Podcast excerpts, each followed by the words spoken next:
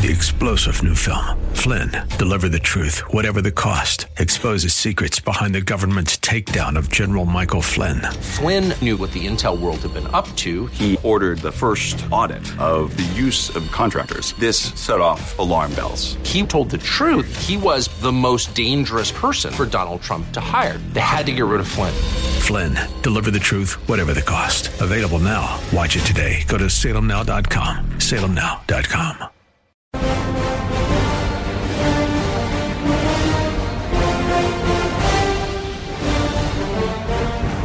Hi, everybody. I'm Dennis Prager. I didn't think I would say a word about the following subject, and I have not said a word about the following subject. However, there is a point of saturation within the news world where to ignore it is to ignore something that has become significant. It's a very interesting thing in life. Something may be unimportant, but it can be manufactured, can be artificially created as important, and then it becomes important. The importance is the importance attached to it, not the it. So there's nothing I can do about that. Let's think of an example. Yes, the Charlottesville lie. The president never said that they were good or fine Nazis. Never said it. We have a video up at Prager U, which proves the case. And in fact, he condemned the white supremacists. When he spoke about fine people on both sides, he was not talking about Antifa and white supremacists. He doesn't think Antifa's fine people. That alone should have proved that he wasn't talking about either of them. Do you think Antifa's fine people? If Antifa's fine people, then I'd like to know what your criteria are in defining a fine person. Anyway, but the hysteria became important. The hysteria may be the news item. So anyway, what am I talking about? I'm talking about the royal family.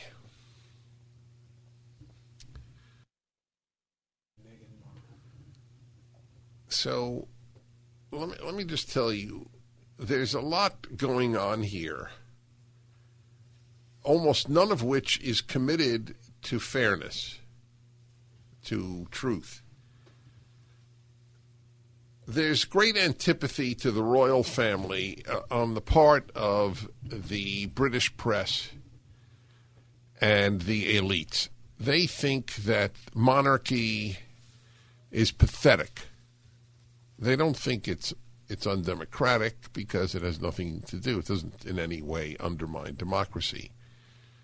Queen Elizabeth was reigned with great dignity, has never entered the political arena. So you have to understand that reporting to begin with is skewed against the royal family. I have to admit,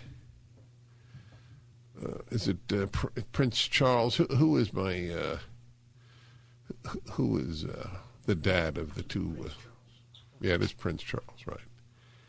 Now I have to admit that if Prince Charles becomes king, let me put it to you this way: I root for Queen Elizabeth's long and longer life.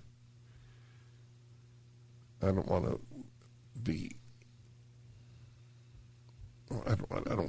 develop that further. I'm not a big booster of Prince Charles. He is what we call woke, and Britain does not need a woke king. Okay. Nevertheless, there is something beautiful to tradition. And that's a dividing line between left and right.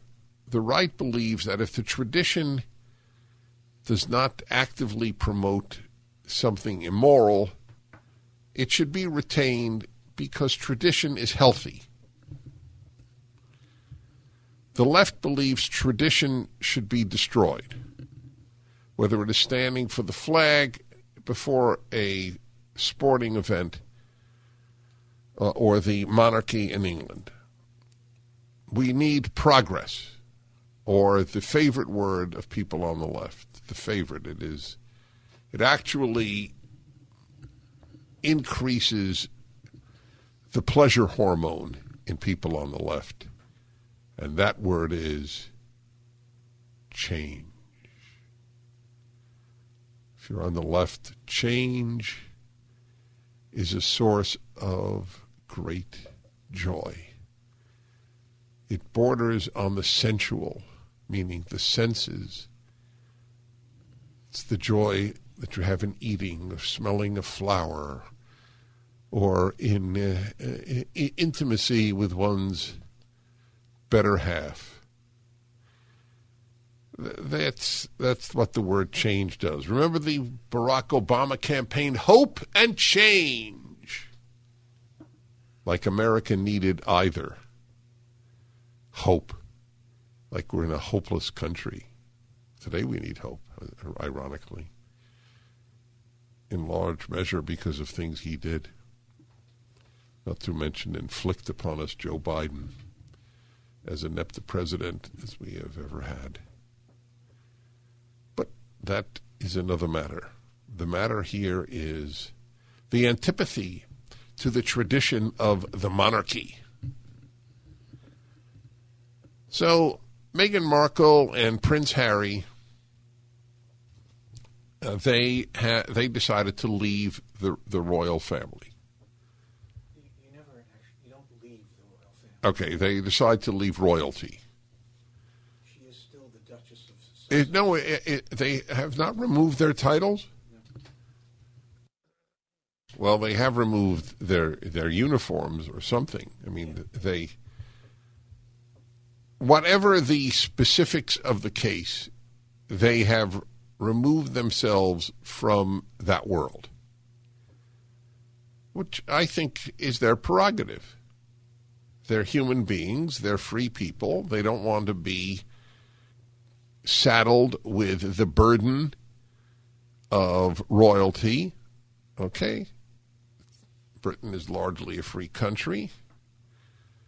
And they left. Now, dignified people would understand that this is close to unprecedented, if not unprecedented. And it's a jolt to the royal family. So one would leave, hopefully with dignity, with a sense of understanding, I have done something injurious to this world, whatever I might think of it. And he presumably was close to his brother. But all that was left behind when he married Prince Harry, when he married Meghan Markle, now the Duchess of Sussex. She wanted to be the Duchess of Sussex like I want to be a beekeeper. Maybe the analogy is not perfect. I might prefer being a beekeeper. So I don't think that's accurate. I think she wanted to be. You think she wanted to be? That's what she wanted. It didn't turn out the way she wanted. All right, fine. So you have a different read. She wanted to remain in Britain. Oh, okay. So she wanted to remain in the royal family in America or Canada? That's not tenable. The British family resides in Britain. I mean, the British royal family. So I think it's fair to say what I said. And that should be it. Whatever inner turmoil human to human. Every family virtually has some tension. They had some tension. I don't want to know about it. Do you know that that's my view of most of these matters? I don't want to know about it. I didn't want to know about Bill Clinton and Monica Lewinsky. I did not talk about it until he looked in the camera and said he did nothing with her.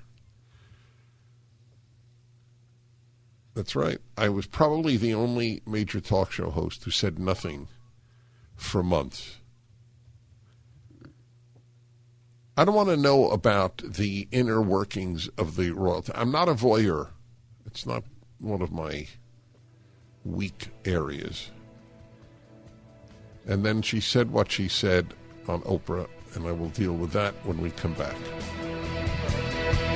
Hi, Dennis Prager here again with a message for anyone struggling with pain. Of course, I want you to know about Relief Factor, the 100% drug-free supplement that tens of thousands are now taking every day. I take it every day. I like being out of pain. But I know you may be skeptical. I certainly was. Then I kept hearing about all the people, including my wife, who were no longer in pain. So I decided to give it a try. In fact, listen to Janice's story. I was skeptical at first. But because of the pain that I was having when I would substitute teach and have to climb stairs, so I have lower back, hip, and even knee pain. And after about 3 weeks, I found that I could climb stairs pain-free.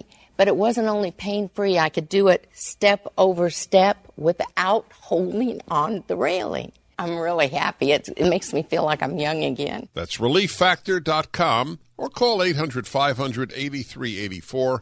800-500-8384. Hello, y'all. Hey, I got a good word to put in here. So I'm talking to you about the subject that I have not said a word about.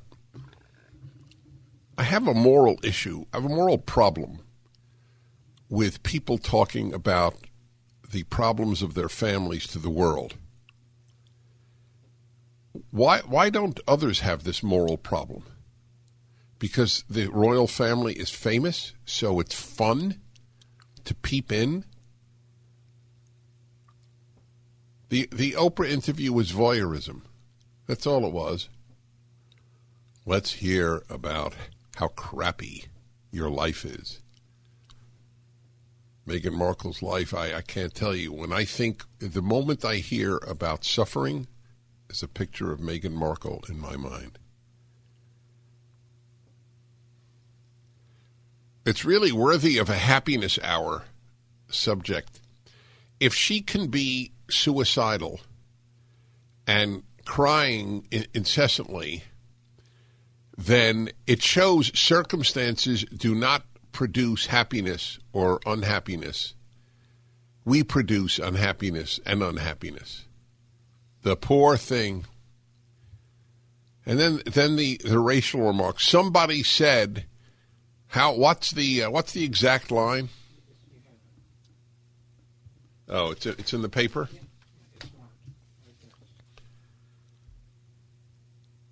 Yeah.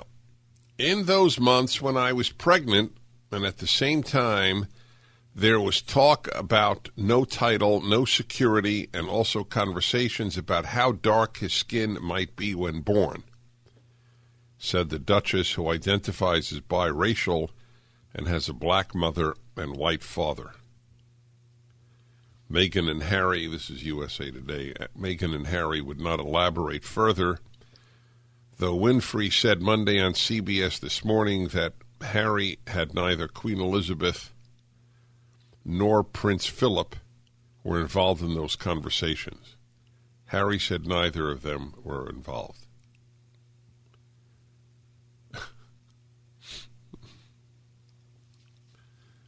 Oh, my God. So what is the royal family supposed to do when she tells tens of millions of people that somebody made this comment? We don't know who made the comment. And it wasn't the most important people of the family who made the comment. I got a question for you, my dear friends. I'm sure the answer is no, but I just figured I'd throw it out anyway. Has anyone in your extended family made a foolish comment? I know the answer is no, but she's saddled with a family in which somewhere somebody said this. And what is it exactly that they said? Conversations about how dark his skin might be when born. So why is that necessarily racist? Given, by the way, she's particularly light colored. He is as white as I am, which is really white. In fact, it's a new color in Crayola. It's called Dennis White. And the baby, I'm told, I don't think I've gotten a good look at the baby. It's quite light. I personally don't give a hoot. Race means zero to me. However, that's the headlines, because the media have two agendas: crap on the royal family and make a mountain out of a molehill. So people keep watching, listening, and reading. That's it. That's what's going on. The civil liberties in the free world have never been as attacked as right now. And we're talking about a line made by the wife of a prince who has left the royal family's royalty. And we're talking about a comment made which is not even necessarily racist. So she wanted, why did she even mention this? Because she wants to hurt them. There's no other reason. And with the use of the media, you know, Piers Morgan, I got to say, the guy walked off his program. Did you see that? He was so ticked at Sean, for I don't know why, or probably for not giving the commercial words last break. And he just walked off.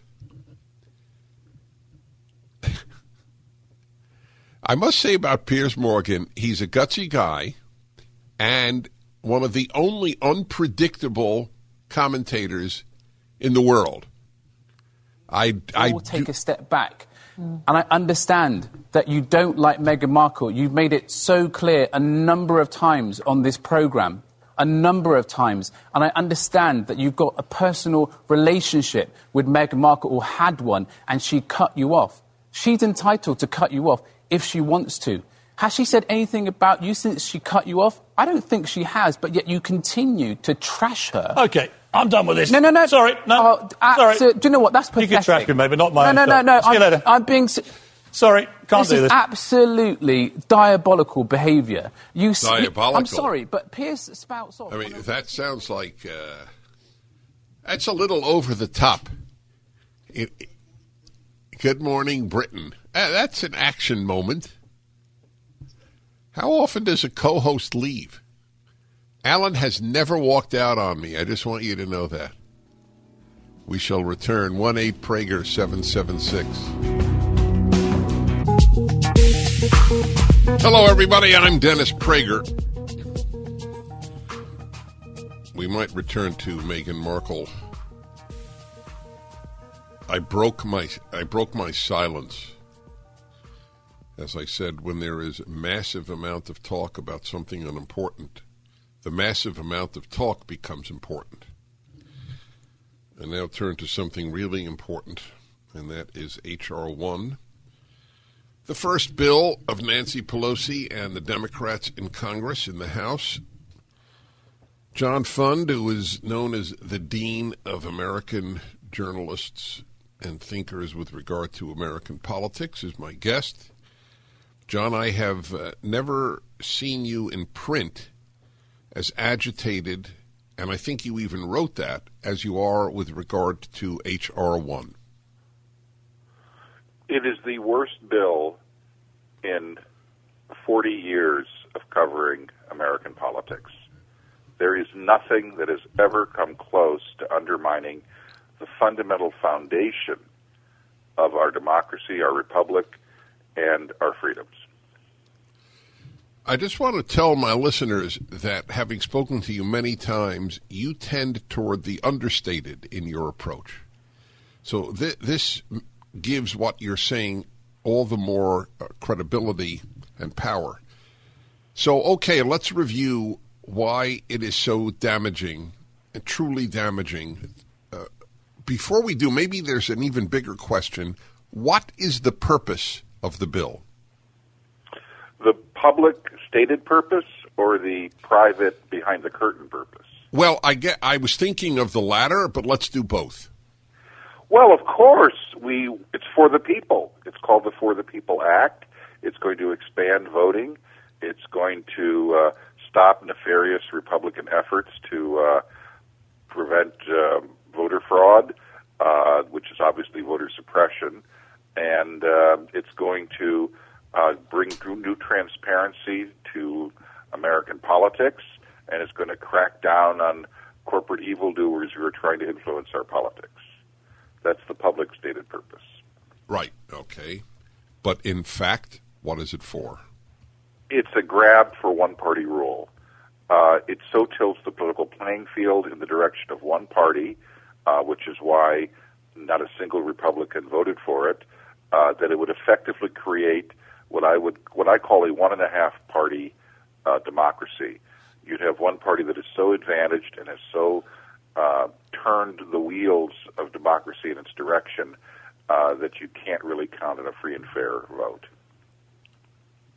Okay, so is there, and this may be a naive question, is there one Democrat in the House that has misgivings about this bill?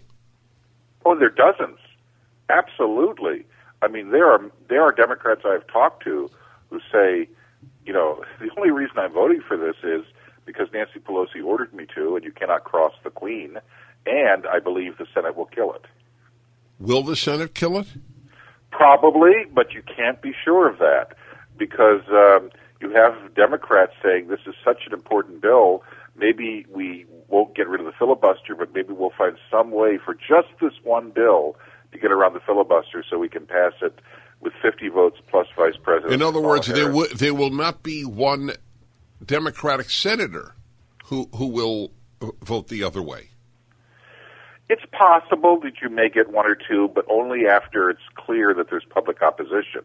That's why it's important for your listeners to oppose this bill, because the more that people learn about this bill, the less they will like it.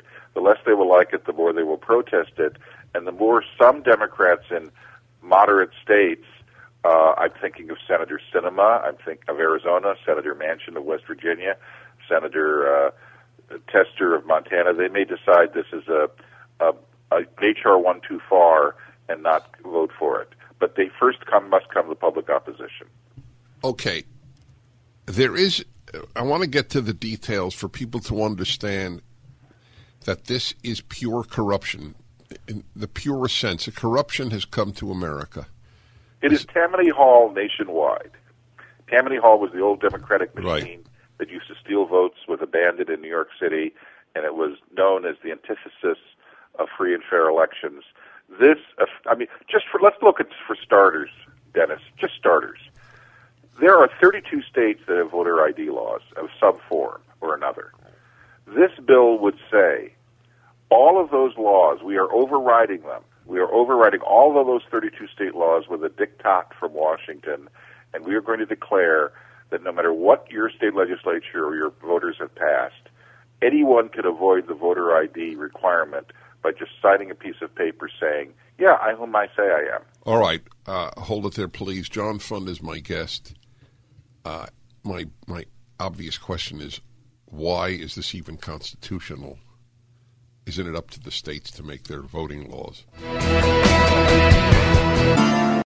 Let there be no doubt, big tech and the far left have joined forces to purge America of conservative views. So why exactly are we choosing to give big tech companies all of our personal data? The battle lines have been drawn. Big tech has made it clear which side they're on. Now is the time to take a stance. Protect your personal data from big tech with the VPN I trust for my online protection, ExpressVPN. Every device, whether you're on your phone, laptop, or TV, has a unique string of numbers called an IP address. When you search for things, watch videos, or even click a link, big tech companies can use that IP to track your activity and tie it back to you. So stop handing over your data to big tech companies whose aim is to censor you and spy on you. Defend your rights and protect your internet activity with the VPN I use. Visit expressvpn.com/Prager, expressvpn.com/Prager to get 3 extra months free, expressvpn.com/Prager.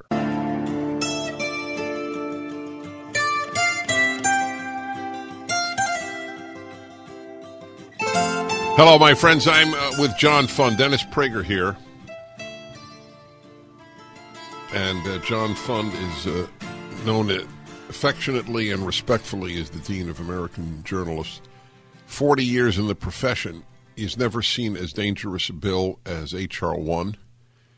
It's a takeover of elections to benefit Democrats. It is truly third world corruption. I really never thought I would use these words to describe something in America. So I need to understand, John, and I really, when I say that, my listeners know it's not a euphemism for I just want to ask a question. I don't understand how the government, the federal government, can tell states how to vote. The Constitution gives the states the right to conduct elections as they wish. But there is a carve-out for Congress, and this would be if there was a rogue state that prevented people from voting. We had a civil rights struggle in the 1960s over that allows Congress to override the states in an emergency, and it has only been used in emergency situations. This would take that provision and expand it to the edges of the universe and basically have a federal takeover of all state election laws. Would or could that be challenged in the courts? It would be challenged in the courts, but the law cleverly says that any challenge to H.R. 1 must be filed with the U.S. Circuit Court of Appeals for the District of Columbia. That court was packed with liberal activist Democrats by Harry Reid 6 years ago. They blew up the filibuster for judges just to make sure that 4 liberal judges could be added to that court. That court would almost certainly reject any constitutional challenge to H.R. 1. Then the only appeal would be to the U.S. Supreme Court. And then, of course, the same forces that have intimidated some justices on that court would be brought to bear. So while the U.S. Supreme Court may well strike it down, would they strike down all of it or just portions of it? And can we count on them doing that, or should we stop it now? We should stop it now. It's extremely scary, and I don't get scared easily. So give some of the worst provisions. Well, it mandates that all states must allow all felons to vote. It forces same-day voter registration on states, which has been shown over and over again to encourage voter fraud. It limits the ability of states to talk to each other to see if people are registered in one or more state. It prevents any cleanup of voter rolls within 6 months of an election, which means the dead will be fully enfranchised. And look, I admire our ancestors, but I don't believe in representation without respiration. And it bans states from making any laws regulating voting by mail. It demands that states adopt new redistricting commissions, which often are designed in such a way as to benefit one party or another. It mandates that mandatory voter registration, in other words, if your name appears on any government list, Dennis, the DMV, the property tax rolls, Medicare, anything, you are automatically registered to vote. Now, many people appear on more than one list for the government. In fact, some appear on dozens. Well, all of you would be registered. including all variations of your name, middle initial and everything else. That would create an incredible confusion and chaos, which clever people could use to manipulate and cast votes on your behalf or many of your doppelganger parts. Wow. You know, it's interesting. I don't know how much you follow this, but we have a recall campaign here where I live in California. And it is, of course, with regard to Gavin Newsom as governor. They are so strict with regard to the credibility of each vote that even though you can have the recall election with 1.5 million signatures, they try for nearly 2 million because so many are thrown out because the color of the ink was not proper, the signature was not fully there. On that, they're really strict. Boy, have you identified their hypocrisy. I'm from California, as you know, Dennis, and here's just two things you have to know about how California election law is conducted. California will ignore people registering to vote if they have problems with their paperwork, but they will, of course, enforce it for the recall of a Democratic governor. And California is the only state in the country where it is illegal. An election worker, an election official can go to jail if they ask someone for their voter ID. And will that be the national law under H.R. 1? H.R. 1 is 975 pages. 975 pages just on voting law? Oh, I'm sorry. The table of contents is 24 pages. I'm going to put you on the spot. Did you read it? I have read summaries of it. I am skimming the rest of it. I do not believe, as of yet, that they make it requirement that every state make it illegal to ask for a voter ID. But also, remember, the voter ID law is gutted because they basically make it meaningless. Right. You also mentioned the length of time. We have gone from election day to election month. What exactly are they trying to do? Well, think about this, Dennis. Everything in your life happens faster and more conveniently than it ever did. I mean, you can get a package delivered by Amazon in 2 hours. You can get almost anything instantly on the Internet in terms of looking up something. The only thing in our life that has slowed down since you and I were younger is election results, because so many people are being encouraged or compelled to vote by mail. We have an election month in which people vote by mail in advance of the election, sometimes even before the debates are finished. Then we have an election day where we count those people who insist on voting at the polls. And then we have an election month afterwards, so we can have courts fight about it and count the ballots. California... All right, hold on to remember the California point. Back in a moment with John Fund. Okay, y'all. Final moments here with John Fund. The John Fund, I might add. It's an interesting thing when his parents named him The. They knew his future, his prominence. John, we were talking about H.R. 1, which is government takeover of state elections and how it's skewed to keep the Democrats in power. But while I have you, I feel like a guy who's ordering a second dessert. I would like to get a brief take on the $2 trillion bailout. Well, that may be the second worst piece of legislation I have seen in the last 40 years. We're really in sync. Think about this. How many people do you know who have lost their jobs or at hours cut back and are struggling with their paying their bills? I bet you and I both know a lot. Of course, right? Yes. Did you know that government workers, who, by the way, even if they've been working from home, haven't, you know, or at reduced hours, haven't suffered any cutback in pay. Did you know that this bill includes a $20,000 leave benefit because they've been on leave at home for federal workers? No, I did not know that. $20,000. Now, private sector workers aren't eligible for that. Right. Just government workers. workers for the same. This is the seal of the corruption. I'll tell you what gets me. The bailing out of Democratic governors and mayors of the gigantic, irresponsible debts that they have created, and now they will be paid in paper money manufactured by the government.